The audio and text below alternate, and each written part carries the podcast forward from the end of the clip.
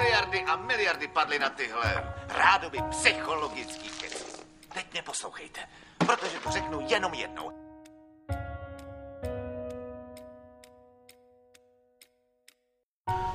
Přišel jsem tam do kabiny a najednou vylez na mě takový obr, ten rváč, ten největší rváč.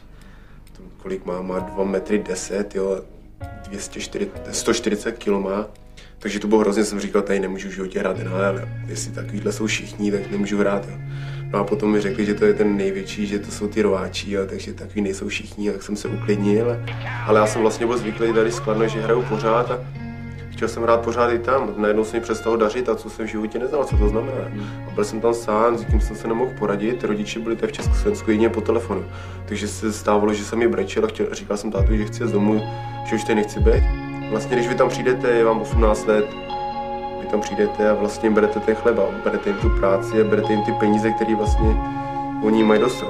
Takže nikdo není šťastný, že vy tam přijdete. Jo. A to je úplně normální a to je všude v každém zaměstnání a vlastně vám vlastně vám nepřeju, no, jako všude. Tady v Československu, v Americe, v Kanadě, to je všude na světě. Pro mě bylo nejdůležitější se přizpůsobit, a i když v určitém období nebo v určitém věku ten můj styl byl možná to nejlepší, co jsem mohl nabídnout, nebo mi to vyhovovalo.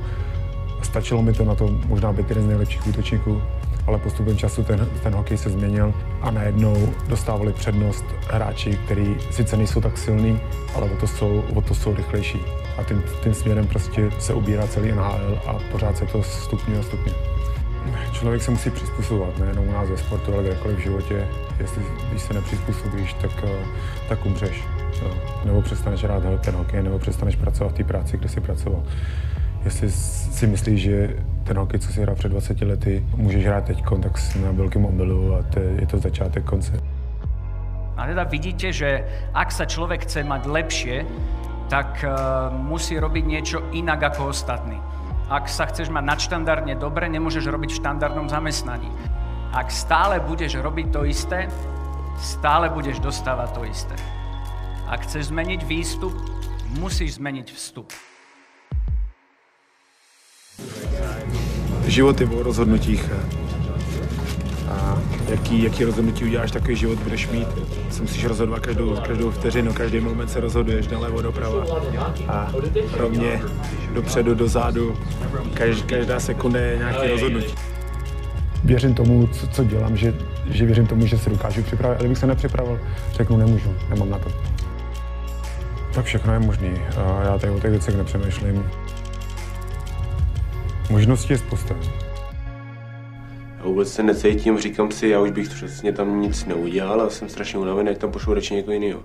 A kdyby to řekl tohleto američanovi, tak ten tam vlítne a dá tam ze sebe vlastně ještě víc, než, než on má na to. To je vlastně ten rozdíl mezi Čechem a tím američanem, nebo vlastně jiným, jiným povahám.